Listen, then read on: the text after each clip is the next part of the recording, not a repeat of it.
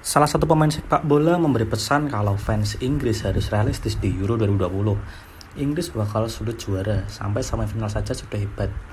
Timnas tergabung dalam grup D, pasukan tiga singa segrup dengan yang lain-lain. Di atas kertas, Inggris dan Kroasia jadi unggulan buat melangkah ke babak selanjutnya. Namun Skotlandia dan Republik Ceko bisa jadi kuda hitam yang mengancam. Inggris akan memulai petualangannya di Euro di kota Kroasia Minggu. Bundi sepak bola juga timnas tidak berharap muluk-muluk pada pasukan. Baginya sulit peluang buat Inggris menjuarai. Namun kami orang-orang Inggris harus realistis. Tantangannya besar, butuh kinerja yang luar biasa. Mencapai semifinal rasanya sudah seperti kinerja yang baik.